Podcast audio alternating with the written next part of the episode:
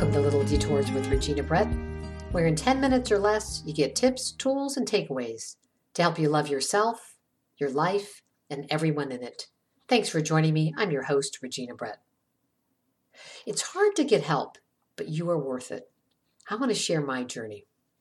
Years ago, I went to a counselor, but before I even started therapy, I judged her. She was overweight, she smoked, she hid her body under baggy cotton house dresses, and her voice sounded like whiskey and Marlboros. How could this counselor help me if she hadn't yet conquered her own demons?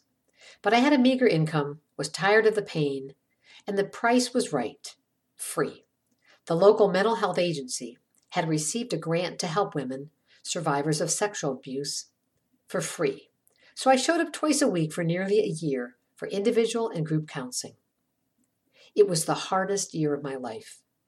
I thought the pain was going to kill me. Instead, it left me. It finally left me. Many people refuse to go to counseling. They fear the stigma that they're weak or crazy. They worry about the expense. They don't believe they need it, or they don't think talking about their problems will do any good. Some, like me, fear they're going to betray their family by speaking up. But if you break your leg, you go to the hospital and get a cast on it. You don't just let time heal it, or let the shame of how it broke stop you from getting it fixed. You need help from people trained to fix broken bones. If you were broken as a child by abuse of any form, you need a professional trained to help heal that broken part. You don't have to live a life tiptoeing around the minefield of your past, trying to avoid explosions of shame, anger, and rage. You don't have to feel desperate and hungry and lost your whole life. You don't have to be afraid of your own nuclear button. You can actually dismantle it with help. There is joy and hope on the other side of all that pain. Yes, it's a long slog to the top, but once you get to the top, you never have to climb that mountain ever again. And the view, the rest of your life will look breathtaking. You are worth the money, every penny. I once put the cost of a week at a treatment center for childhood trauma on my credit card. I did whatever it takes to heal. I hope you do too. It's an investment in you. Some people are afraid to open the door to the past, but whatever happened already happened. The worst part is over. You were a child. Now you're an adult. You have the power to get well, and you will, with a professional to help you. So how do you find the right therapist? Ask healthy people for recommendations. Or you can go online to Psychology Today, find a therapist, and type in your zip code if you're in the United States. You can find out their background, their specialty, their hourly fee, whether your insurance is accepted, and find out their cancellation policy before you even go. Make sure the therapist wants to work with you and your past and how it impacts you today.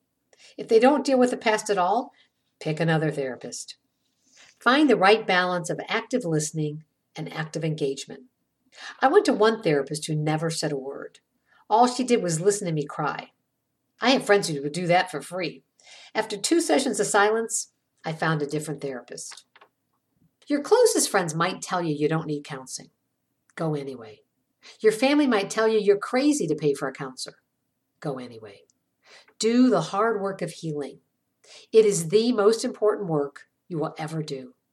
It will change your marriage, your job, your parenting, and every single relationship in your life. Yes, it will mean dredging up the past so you can finally see it and feel it and move through it, all the way through it and out of it. So every Thursday night for six months, we met on the third floor of that local mental health agency for group therapy. We walked in as women, about six to eight of us, and a counselor named Carol Murray, who would call forth the wounded child buried inside each of us. Carol understood what it was to be sexually abused as a child. Abuse is never the fault of the victim, she reminded us often. Armed with her professional education and her personal experience, Carol took on the memories that tormented us. One night we drew pictures of the children we once were. One woman couldn't draw at all. The pen froze in her hand.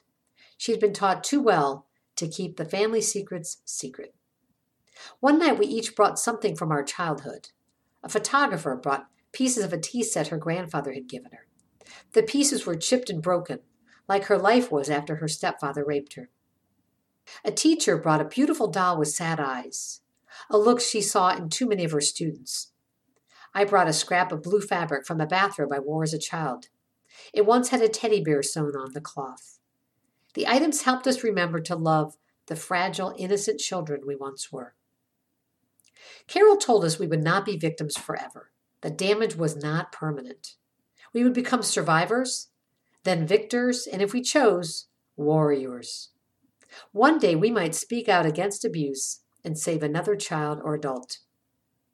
You can use the hell you've been through to help someone else, Carol told us. There were times when I resisted. When I arrived late for every session, Carol confronted me on my avoidance issues. She didn't let me escape. The dark night was so dark, I wanted a way out. She was my North Star, pointing the way forward. She listened to me confront my past and share the details I had long buried. She let me get angry at my dad, my mom, my siblings, and at God. Week after week, we screamed our anger at empty chairs, pretending the person who abused us was sitting there. We beat our rage into huge pillows until we collapsed into the sadness beneath the anger and sobbed into tissues we later burned. Together, we had the courage to take on the abusers and to even confront a God who seemed to have abandoned us. The questions we asked in different forms: where was God when my grandfather molested me, when my stepfather raped me, when my father beat me? Carol didn't pretend to know, but she believed God had been there, crying with us. She never told me how hard or long the journey would be, or how harrowing. I often asked, am I done? Carol would say, you're not at the end, but you're not at the beginning. Just pray for courage. Carol promised that the memories wouldn't kill me or drive me crazy. She kept telling me, you are safe now. I trusted her all the way till the end of every session that ended with these words, we're out of time. She closed with those same words every week, until our last session, when time finally ran out. At our last session, I gave Carol a copy of The Velveteen Rabbit. This woman had helped me become real. She knew that once you were loved, shabbiness doesn't matter. Carol said that one day she would write about the miracles that happened in our group of women, but she never got the chance. Carol died a year later after our group ended. I was sad, but I sensed we now had someone in heaven looking out for all of us. She had told me the rest of my work was spiritual, so I began to meditate and pray more and found spiritual directors to guide me. Once I made peace with the past, I drove to my parents' home to see them after years of being estranged. I was going to bring flowers to place on the railroad tracks behind her house, where the little girl I once was sat there and gave up on love and wanted to die. But I didn't need to.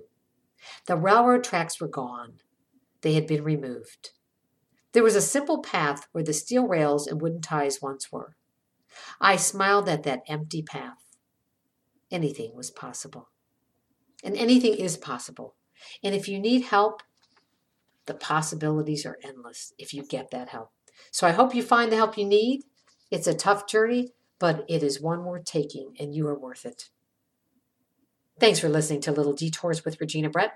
I'm grateful you joined me and hope you keep coming back. You can subscribe to Little Detours with Regina Brett at Apple Podcasts or your favorite podcast platform. And while you're there, please give me a rating and a review and make a comment if you'd like so I can reach even more people. If you want more inspiration, head to my website, regina brett dot com. While you're there, sign up to receive weekly inspiration for all of life's little detours. Thanks again for listening. Now go make something possible.